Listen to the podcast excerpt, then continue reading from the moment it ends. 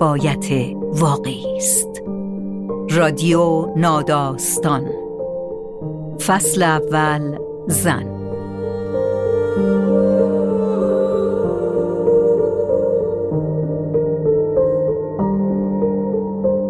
فصل اول رادیو ناداستان با حمایت شیرالات شودر تولید شده.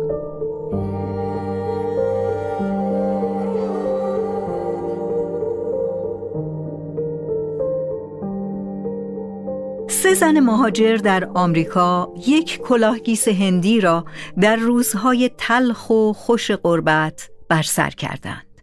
کلاهگیسی از موهای سیاه زنی که هیچ یک نه رویش را دیدند نه نام واقعیش را می‌دانند. هیچ نشانی از او نیست جز موهایش. گیسهای صد درصد طبیعی زنی هندی که برای تحقق یک رویا بریده شد و سه زن از سه گوشه جهان را به هم رساند. متنی که میشنوید جستاری است از آناهیتا قزوینی زاده که از سفر پرماجرای این کلاهگیس نوشته. از زن کارگری به نام جوزفین که حلقه وصل ماجراهای این کلاهگیس است. کلاهگیس نوشته آناهیتا قزوینی زاده با صدای خاطره حکیمی درست یک سال پیش پاسی از شب گذشته بود که در شهر کوچکمان در آیووا تندباد مهی بیامد. من و جوزفین در دانشکده فیلمسازی گیر افتادیم. من در آن ساختمان تدریس می کنم و جوزفین شبها کلاس ها و راهروهایش را تمیز می کند. در آن چند ماه بارها به هم برخورده بودیم. چشمهایش لطیف و خسته بود و سرشار از مهر مادری و آرامم می کرد. هر وقت می دیدمش با انگلیسی لحجهدار ولی روانش خوشوبش مختصری می کرد. برایم داستان زندگیش را گفته بود. قصه زندگیش در کنگو و پناهندگیش در آمریکا. من هم برایش کمی از ایران تعریف کرده بودم. اما هیچ وقت بیشتر از چند دقیقه کوتاه حرف نزده بودیم. آن هفته تعطیلی میان ترم بود و به جز جوزفین من تنها کسی بودم که تا دیر وقت کار می کردم. آژیرهای اختار هوا که بلند شد همدیگر را در راه رو پیدا کردیم. نمی‌شد بیرون رفت. از ترس شکسته شدن پنجره ها در یکی از کلاس ها پشت ردیف میزهای آهنی روی زمین سنگی و سرد نشستیم. موهای بلند و سیاهش غیب شده بود و سرش را تراشیده بود. می ترسیدم حرف بی ربط و توهین آمیزی درباره این تغییر دفعتی بزنم. حواسم بود زیاد نگاهش نکنم. جوزفین اما خودش سر صحبت را باز کرد. از پنجره نیم نگاهی به تاب دیوانوار درختها در باد و باران انداخت و به زمزمه با لحن نیمه شوخی گفت کلاگیسم و امروز دادم به لینا. خدا کنه باد از سرش نبره. بار اولشه بلد نیست چطور سرش کنه. ماتم برده بود. پرسیدم لینا کیست؟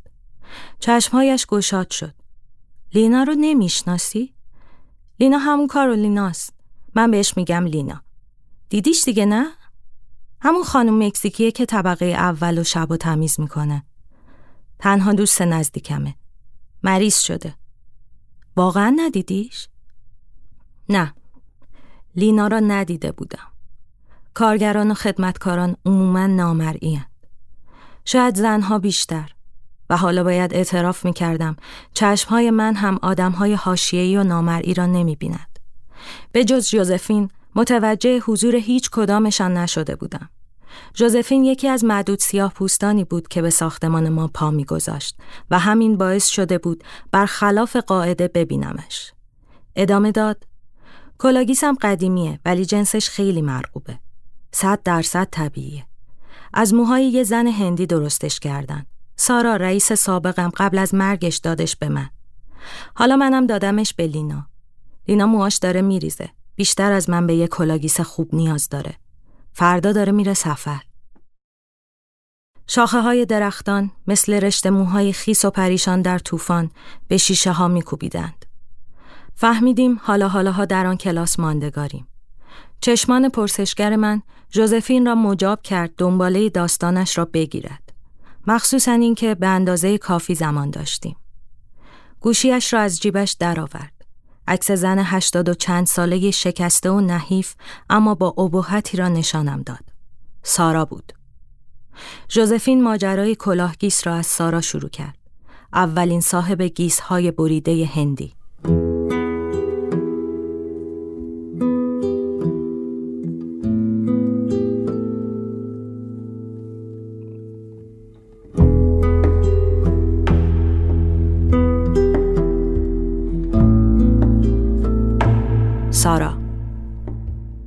کلاهگیس هندی از خلال یک رسم یهودی ارتودکسی به سارا رسید. بعد از ازدواج با پسری به نام یوسف که نانوا بود و قناد او را در یکی از محله های یهودی ملاقات کرده بود. کلاهگیس خلعتی مادر و خواهر شوهرش بود تا بتواند با آن موهایش را طبق رسم و رسومات بپوشاند. رسم برخی از یهودیان ساکن آمریکاست که به جای شال یا کلاه از کلاهگیس استفاده می کنند و به آن می‌گویند شیتل. شیتل حکم روسری را داشت و قرار بود موی زنان شوهردار را بپوشاند و در عین حال جلوه آراسته تری به آنها بدهد. برخی از ربی های حسیدی مخالف شیتل بودند و آن را در منافات با فلسفه پوشش مو می دانستند. اما ربی های دیگری در آمریکا بودند که با این رسم جدید موافقت کردند و شیتل ها به کمد زنان زیادی اضافه شدند از جمله سارا دختری که برای رسیدن به شهری در آمریکا سختی های زیادی را از سر گذرانده بود. سارا حوالی 1930 در شهر کوچکی به نام لیوبومل به دنیا آمد. لیوبومل امروزه در مرز اوکراین است اما آن زمان بخشی از لهستان بود و ساکنانش اغلب یهودی بودند. جنگ جهانی دوم که در گرفت، هشت هزار یهودی آن شهر آواره شدند. بیشترشان در کشدارهای دست جمعی مردند. پنجاه شست نفری جان به در بردند. سارا هم جز آن اقلیت بازمانده بود. او با پدر و مادر و برادرش در جنگلی در شرق لهستان مخفی شده بودند. سارا دخترک دوازده ساله یهود بیش از یک سال در سرما و گرسنگی میان درختان بلند جنگلی دور پنهان شد و جان به در برد. در دوران آوارگیشان در جنگل یک بار با خانوادهش از زور سرما در کلبه پناه می‌گیرند. ساکنان دیگر کلبه تیفوس داشتند. مادر و برادر کوچک سارا هم بیمار می‌شوند و میمیرند. سارا میماند و پدر داغدارش. دانش پدرش از میانبرهای مخفی جنگل به مزاق سربازهای روس خوش می آید. پدرش را به خدمت می گیرند و با حمایت روسها پدر و دختر تا آخر جنگ زنده می مانند. اندکی بعد از پایان جنگ اما پدر سارا از حمله قلبی می میرد. سارا که همه چیز و همه کسش را باخته بود راهی آمریکا می شود تا پناهنده شود. چند سال سخت را در قربت و بیکسی از این شهر به آن شهر میگذراند تا بالاخره از نیویورک سر در میآورد با یوسف آشنا می شود عاشق می شوند و قرار ازدواج می گذارند. از بین تمام کلاهگیس هایی که در سالهای دراز زندگی مشترکش صاحب شد فقط یکی آن هم هدیه مادر یوسف شد شیطل محبوبش صد درصد موی طبیعی هندی آن هم اعلاترین جنسش و گرانتر و مرغوبتر از بقیهشان بود. با اینکه سنگین بود راحت و طبیعی روی سرش می نشست و موهای پرپشت و تابدار مشکیش تا پایین گردنش می ریخت. در روزهای طولانی کار در آشپزخانه قنادی یک روسری دور کلاهگیس محبوبش میبست و گاه اصلا فراموش می‌کرد کلاهگیس دارد. انگار آن شیتل کم کم تبدیل به موی خودش شده بود. جزئی از سرش. سارا در نگهداری و نظافت کلاهگیس ها به خصوص کلاهگیس ویژش کم نمیگذاشت. شامپو و نرم کننده مخصوصی برای شستنشان در خانه داشت و مادر یوسف آرایشگاهی محلی بهش معرفی کرده بود که خدمات کلاهگیس ارائه می‌داد. شیتل محبوبش را هر ماه می برد آنجا برای مدل دادن موقتی برای مراسم و مهمانی ها برای ترمیم لایه زیریش که هر از گاه از فرسودگی شکافهای ریزی میخوردند و گاهی هم باید کلن عوض می‌شد. آنقدر با وسواس مراقب شیطل هندیش بود که بعد از چل پنجاه سال استفاده همچنان تازه مانده بود. سارا و یوسف صاحب سه پسر شدند. پسر کوچکشان در 20 سالگی بر اثر سانهی در محل کارش از دنیا رفت و تکه از قلب و روح سارا را برای همیشه با خود برد. سالها پیش سارا مرگ برادر کوچک و مادرش را در آن کلبه دور افتاده دیده بود و تا آن روز عذاب کشیده بود. اما خبر از دست دادن فرزندش در روز روشن در خیابانهای شلوغ شهر درندشت انگار ضربه بسیار سردتر و سختتری بود. این را در روزهای آخر زندگیش به جوزفین گفته بود. بعد از مرگ پسر کوچک دو پسر دیگر هم به تدریج از خانواده و سنتهایشان فاصله گرفتند و به پدرشان پشت کردند. به زور التماس های سارا سالی یکی دو بار به آنها سر می زدند. سارا هفتاد ساله بود که بحث بزرگی در جامعه یهودیان بر سر کلاهگیزهای هندی در گرفت. چندین ربی در اسرائیل اعلام کردند که از این پس زنان یهودی حق ندارند از کلاهگیزهایی که از موی طبیعی زنان هندی ساخته شده استفاده کنند. هند بزرگترین صادرکننده مو در جهان است. موهایی که در معابد هندو در مناسکی آینی تراشیده می شوند و بعد به فروش می رسند. یکی از معبدهای بزرگ در شهر تیروپاتیست که در آن روزانه هزاران نفر موهایشان را به خدایان اهدا می کنند. به نیت بخشوده شدن و باز شدن گره های زندگیشان. بیانیه ربی های اسرائیلی زنان یهودی را از استفاده از موهایی که از دل مراسم مذهبی غیر یهودی درآمدند من می کرد. چرا که از نظر آنها استفاده از هر شیء وابسته به این آینها با آموزه های یهودیت ارتودکس منافات داشت. اینطور شد که بسیاری از زنان به ناچار های سابقشان را دور انداختند. سارا آن وقتها دیگر به ندرت شیتل سر می کرد و موهای سفیدش را با روسری های ساده می پوشند. فقط هر چند وقت یک بار کلاهگیس سیاهش را برای مراسم مهم سر می کرد. اخبار را که در روزنامه خواند فهمید وقت خداحافظی دائمی با گیسوان محبوبش فرا رسیده. از سر کنجکاوی چند مجله و روزنامه که گزارش های متفاوتی از این ماجرا چاپ کرده بودند خرید. در یکی از آنها با چند زائر معبد تیروپاتی مصاحبه کرده بودند. اسم یکیشان آمیشا بود. تصویری از او در مجله نبود چون زن نمی‌خواست شناخته شود. آمیشا رفته بود معبد تا گره از مشکلات خانوادهش باز کند. به خصوص میخارگی و رفتار خشن شوهرش. موهای یک دست صاف و سیاهش را تقدیم کرده بود و با سر تراشیده به امید بهبود و صلح به دهکده کوچکشان برگشته بود. سارا کلاهگیس را از کمد درآورد و برای آخرین بار بر سرش گذاشت. در آینه نگاه کرد و برای اولین بار تصویری از آن زن نامرئی صاحب آن گیسهای سیاه در خیالش ظاهر شد. آمیشایی متعلق به چندین دهه پیش. زائری نیازمند، زنی امیدوار. این شد که در خیال اسم صاحب موها را گذاشت آمیشا. موهای آمیشا چند سالی در جعبه‌ای در یک گنج پنهان شدند و تا روز آخر زندگی سارا آنجا ماندند. سارا بعد از نبردی چند ماه با سرطان. وقتی داشت به ساعتهای آخر زندگیش نزدیک می‌شد آن را از جعبه درآورد و به کارگر شانزده ساله که شبها قنادیشان را تمیز می کرد و مهرش مثل دختری نداشته به دلش نشسته بود هدیه کرد. به جوزفین. خاک سمر نداده رو چجور میشه ول کنم؟ سوارم پیاده رو. چجور میشه ول کنم؟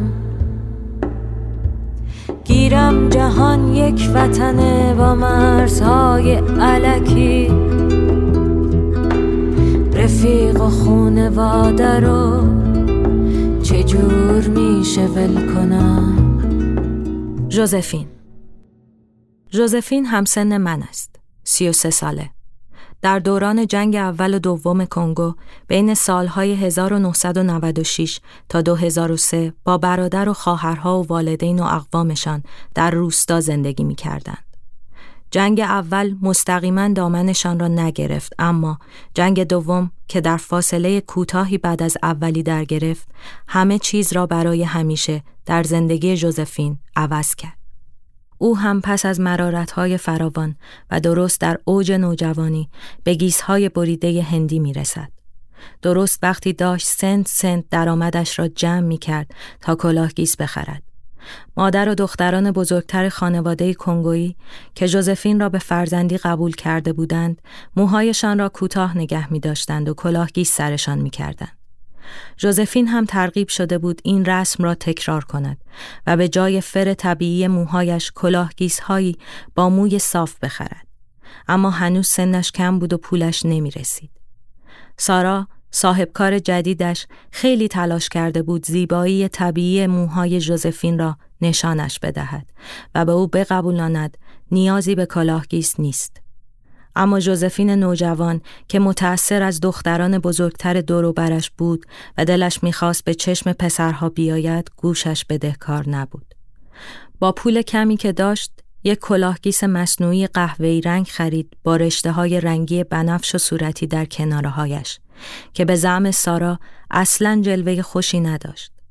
جوزفین هم درست مثل سارا بازمانده جنگ بود و درست مثل او در دوازده سیزده سالگی در جنگلی پنهان شده بود تا از آتش جنگ جان به در ببرد. جنگ دوم کنگو که به جنگ بزرگ آفریقا شهرت دارد، جان بیش از پنج میلیون نفر را گرفت و میلیون ها بازمانده را آواره کرد. نیروهای نظامی و شبه نظامی از داخل کنگو رواندا، اوگاندا و کشورهای دیگر کنگو را به خاک و خون کشیدند. کشوری با غنیترین معادن و منابع طبیعی که متجاوزان و استعمارگران حریس همیشه از همه سو برایش دندان تیز کردند. گروه های پلید مختلفی در دل این هرج و مرج با بیرحمی مضاعف دست به تاراج و تجاوز زدند. یکی از این گروه ها در اواخر جنگ دوم به روستای جوزفین در شرق کنگو حمله کرد. مردها را قتل عام کرد. زنها و بچه هایشان را بعد از تجاوز کشت یا به اسارت برد. اموالشان را دزدید و خانه هایشان را آتش زد. جوزفین دوازده ساله است و آن روز خونین در رودخانه کنار روستا لباس می شوید که صدای کشدار را می شنود. از دور خالهاش را می بیند که به سمت رودخانه فرار می کند و با دست به جوزفین اشاره می کند که از سمت جنگل فرار کند. جوزفین قبل از رسیدن قاتلان به رودخانه به جنگل مجاور فرار می کند و با سرعت باد از بین درختان دور می شود. یکی دو روز را در بحت و گرسنگی سر می کند. مسیر برگشت به روستایشان را پیدا می کند و وقتی برمیگردد هیچ نمی بیند جز رد خون بدنهایی که روی زمین کشیده و برده شدند. سربازی کنار خانهشان قافلگیرش می کند و از او سوالی می پرسد. جوزفین پا به فرار می گذارد. یادش نیست ولی شاید دو سه ساعتی بیوقفه می دود. وقتی بالاخره از نفس می افتد می فهمد آنقدر دور شده که در قلب جنگل وحشی است. می‌فهمد واقعا گم شده و دیگر راه بازگشتی نیست. اینکه چطور زنده میماند را درست به خاطر نمی آورد. فقط بخشهایی از آن روزهای مرگبار در خاطرش مانده. یادش میآید روی چند درخت میوه دیده و از آن بالا رفته تا چیزی بخورد. در یکی از تلاشهایش برای بالا رفتن زمین خورده و صورت و پشتش زخم و کبود شده. یادش میآید رود کوچکی پیدا می کند و سرش را در آن فرو می کند تا اتشش را بخواباند. اما چند قلوپی بیشتر نخورده بود که از دور گله ای از خوکهای سیاه وحشی نزدیک می شوند. از درختی بالا می رود و وحشت زده خودش را پنهان می کند.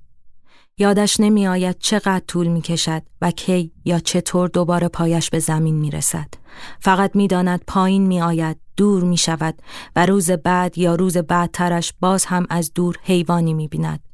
این بار گوزن با شکوهی با شاخهای عظیم که یک جا ایستاده بود. جوزفین از اون نترسید. در خیالش انگار آن گوزن برای محافظتش آمده بود. دست آخر یک مرد اوگاندایی که برای شکار به جنگل آمده بود پیدایش می کند.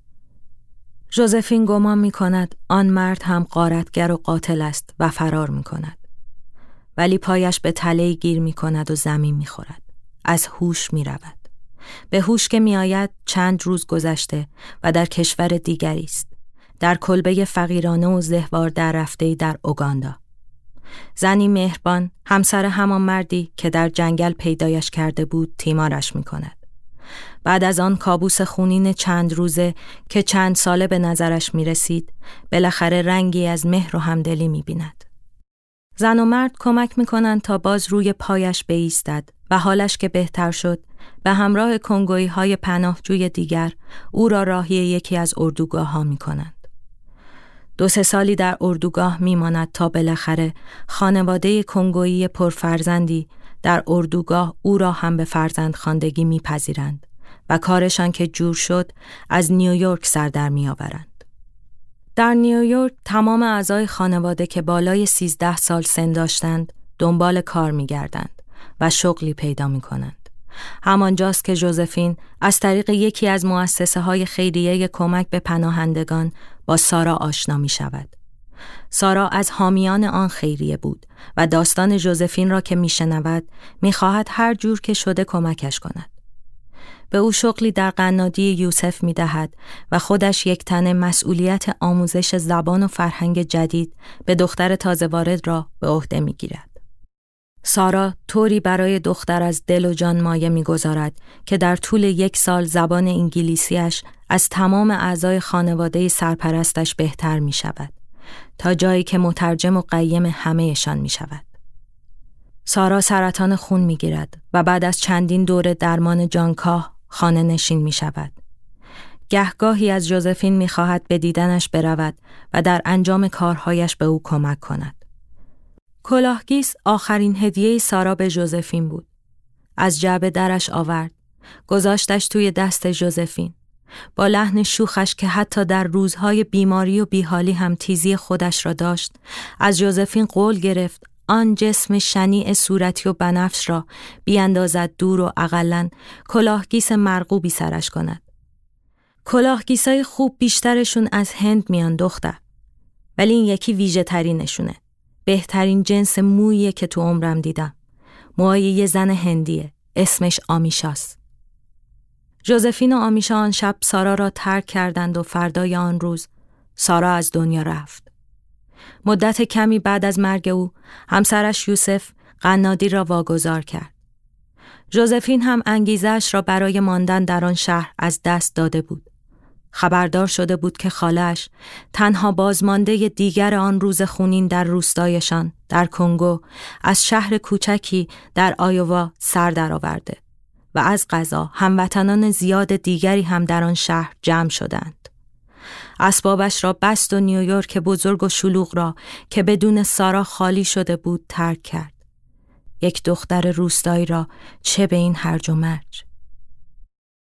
بالاخره در سادگی مزارع آیووا در کنار خالش توانست اندکی از آرامش کودکی هایش را احیا کند. وقتی ساکن آیووا شده بیشتر از پانزده سال داشته. در این مدت دو بار تا پای ازدواج رسیده اما هر دفعه اتفاقی پیش آمده و عروسیش به هم خورده. از ته دلش می‌خواهد بچه دار شود و نگران زمانی است که دارد از دست می رود و باز نخواهد گشت.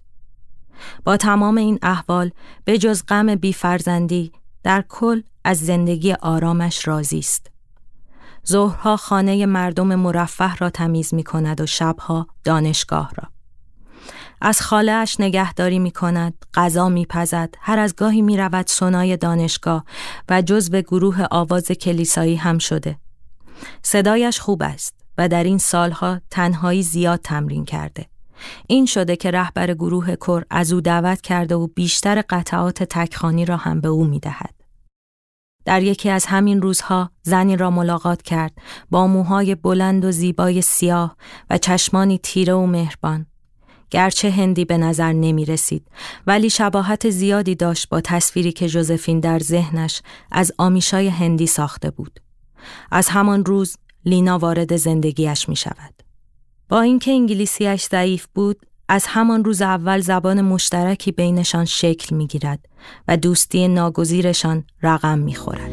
با بوسه می خم کن بیخ این دیوار که سفر ناکم اسلحه مستم روی این آوار من خطرناکم جای همه خالی شراب پایانو بزن به لیوانم سلامتی همه تمام ایرانو بزن به لیوانم لینا گیزهای بریده هندی در دانشگاهی در آیوای آمریکا به لینا رسید. از دوست تازه یافتش جوزفین که در طبقه بالای دانشگاه کار می‌کرد. درست وقتی تصمیم گرفته بود در فاصله کوتاهی که تا دوره درمانی جدیدش مانده به بچه ها و نوهی که هنوز ندیده بود سر بزند.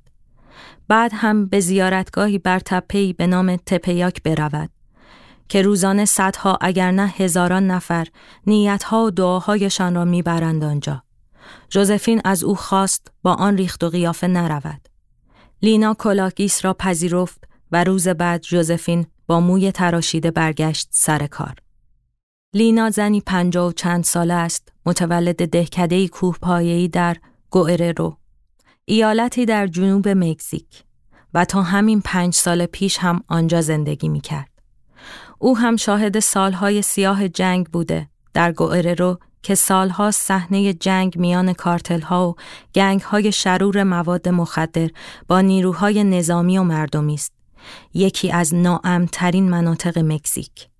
لینا و همسر و فرزندانش در کنار مردم بومی زندگی کشاورزی و دامداری ساده و صلحآمیزی داشتند تا اینکه یک گروه تبهکار قاچاقچی و مواد فروش دهکدهشان را نشان کردند. باند قاچاقچیان از چند تن از اهالی دهکده خواستند که یکی از جاده های مهم اطراف را که معاملاتشان از طریق آن صورت می گرفت زیر نظر بگیرند و از آن محافظت کنند. همسر لینا هم یکی از آنها بود. اهالی دهکده شورا تشکیل دادند و یک صدا تصمیم گرفتند به خواست آن باند پلید نه بگویند. همسر لینا به نمایندگی از اهالی دهکده با فرستاده باند قاچاق صحبت می کند و زیر بار فحش و تهدیدهایش نمی رود. فردای آن روز پیش از سحر اهالی دهکده با صدای مهیب رگبار گلوله بیدار می شود. ادهی به سمت دره های اطراف فرار می کنند و ادهی در کمدها و زیر تختهایشان پنهان می شود. ادهی هم می میرند. لینا شب قبل برای کمک به دختر حاملش در خانه آنها مانده بود و صبح که صدا را می شنود بیدرنگ دختر حامله و سنگین وزنش را مثل بچگی هایش بغل می کند و در می رود. خودش هم هیچ وقت نفهمید آن قدرت از کجا آمده بود و چطور توانست دن پا به ماهی را روی دستهایش بلند کند و دوان دوان به درهی برساند. سر و صدا که میخوابد برمیگردند. مواد فروشان انتقامشان را با کشتن ده مرد دهکده گرفته بودند. ده جنازه خونی که همسر لینا هم بینشان بود. سوگواری که هیچ حتی زمان کافی برای خاکسپاری مرده هایشان نداشتند. بدنشان را با پارچه سفید و شاخه های گل می پوشانند و شب نشده دهکده را با وحشت ترک می کنند. از آن روز به بعد دیگر هیچ کدامشان خانه ای نداشتند. ادهی از جمله فرزندان لینا به شهرهای دیگر مکزیک فرار می کنند و ادهی چون خود لینا از مرز آمریکا رد می شوند و سر از کالیفرنیا در می آورند. لینا بعد از ورودش به آمریکا بلافاصله دستگیر می شود. در آستانه پس فرستاده شدن به مکزیک بوده که به کمک وکیلی خبره از یک مؤسسه حمایت از حقوق بشر وارد روند پناهجویی می شود و با اینکه شانس کمی داشته مدارکش جور می شود و می ماند. جوزفین هم درست نمی‌دانست چه شده که لینا کالیفرنیا را ترک کرده و از آیووا سر درآورده. در کلیسا که میبیندش می‌فهمد لینا هم مثل خودش در کار نظافت و خدمات است. ولی در رستورانی کار می کند که حقش را می‌خورند و هیچ مزایایی هم نصیبش نمی شود. با سماجت و پیگیری برای شغلی در دانشکده فیلمسازی و رسانه پیدا می کند. همکار می شوند و دوست نزدیک. حالا نوبت جوزفین بود که آموخته هایش را به لینا منتقل کند. هر آنچه خودش در سالهای اول غربت از سارا یاد گرفته بود. از زبان انگلیسی گرفته تا زیر و بم سیستم مالی و پزشکی و بیمه و غیره. اما کم کم حال عمومی لینا رو به ضعف می رود. بعد قده در سینهش پیدا می کند. تشخیص سرطان سینه پیش رفته است و باید تحت جراحی و شیمی درمانی قرار بگیرد. جسمش در این مدت مدام کوچکتر و رنجورتر می شود و کم کم آن خرمن موهای زیبا و بلند و سیاهش شروع می کنند بریختن. چند وقت بعد به او می‌گویند سلول های سرطانی از سینش متاستاز داده به استخوانهایش و باید به درمانش ادامه دهد. همان وقت است که لینا تصمیم می‌گیرد برای دیدن بچه هایش به مکزیک سفر کند. لینا در تمام مدت بیماریش کلاهی بر سر میگذاشت و چندان به ظاهرش اهمیت نمی‌داد. اما با اصرار جوزفین آن کلاهگیس را به عنوان هدیه میپذیرد تا با ظاهر آراسته تری به دیدن خانوادهش برود. شاید برای آخرین بار. جوزفین ذوق زده گفت قبل از رفتن بهش گفتم این موهای یه زنی به اسم آمیشا که خیلی وقت پیش تو هند زندگی می‌کرده و فکر کنم شبیه تو بوده. خندش گرفت که چطور یه مکزیکی شبیه یه هندی میشه. ولی یکم که با خودش فکر کرد گفت اتفاقا ناممکنم نیست. ازم پرسید آمیشا کجاست دقیقا؟ گفتم نمی‌دونم. احتمالا از دنیا رفته. یه نگاهی به اون موهای مشکی براق و بلند انداخت و گفت نه نمرده. گفت مطمئن آمیشا هنوز زنده است. طوفان بیرون از اتاق داشت آرام می گرفت. من روی زمین سفت و سرد کلاس میخکوب مانده بودم. مبهوت ماجرای موهای آمیشا. من هم مهاجرم. شبیه به سارا، جوزفین و لینا.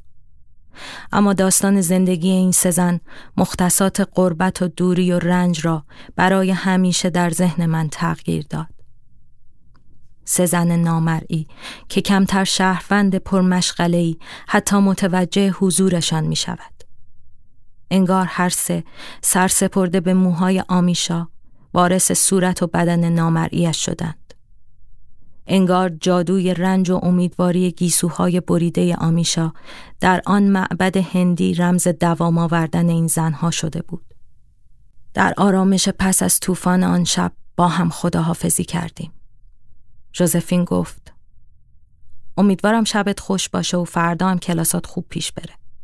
به امید اینکه خیلی زود باز ببینم تو این بار از داستان خودت برام بگی. جمله های آخر جوزفین همیشه با امید تمام می شد. چه در صحبت بلند آن شب طولانی و چه در تمام گفتگوهای کوتاهمان در این سالها. امیدی که شاید از موهای بلند و مشکی آمیشا سرچشمه گرفته بود و دست به دست منتقل شده بود. امیدی که شاید کیمیای گم شده آن سه زن مهاجر بود. زائرانی دردمند و نیازمند اما امیدوار.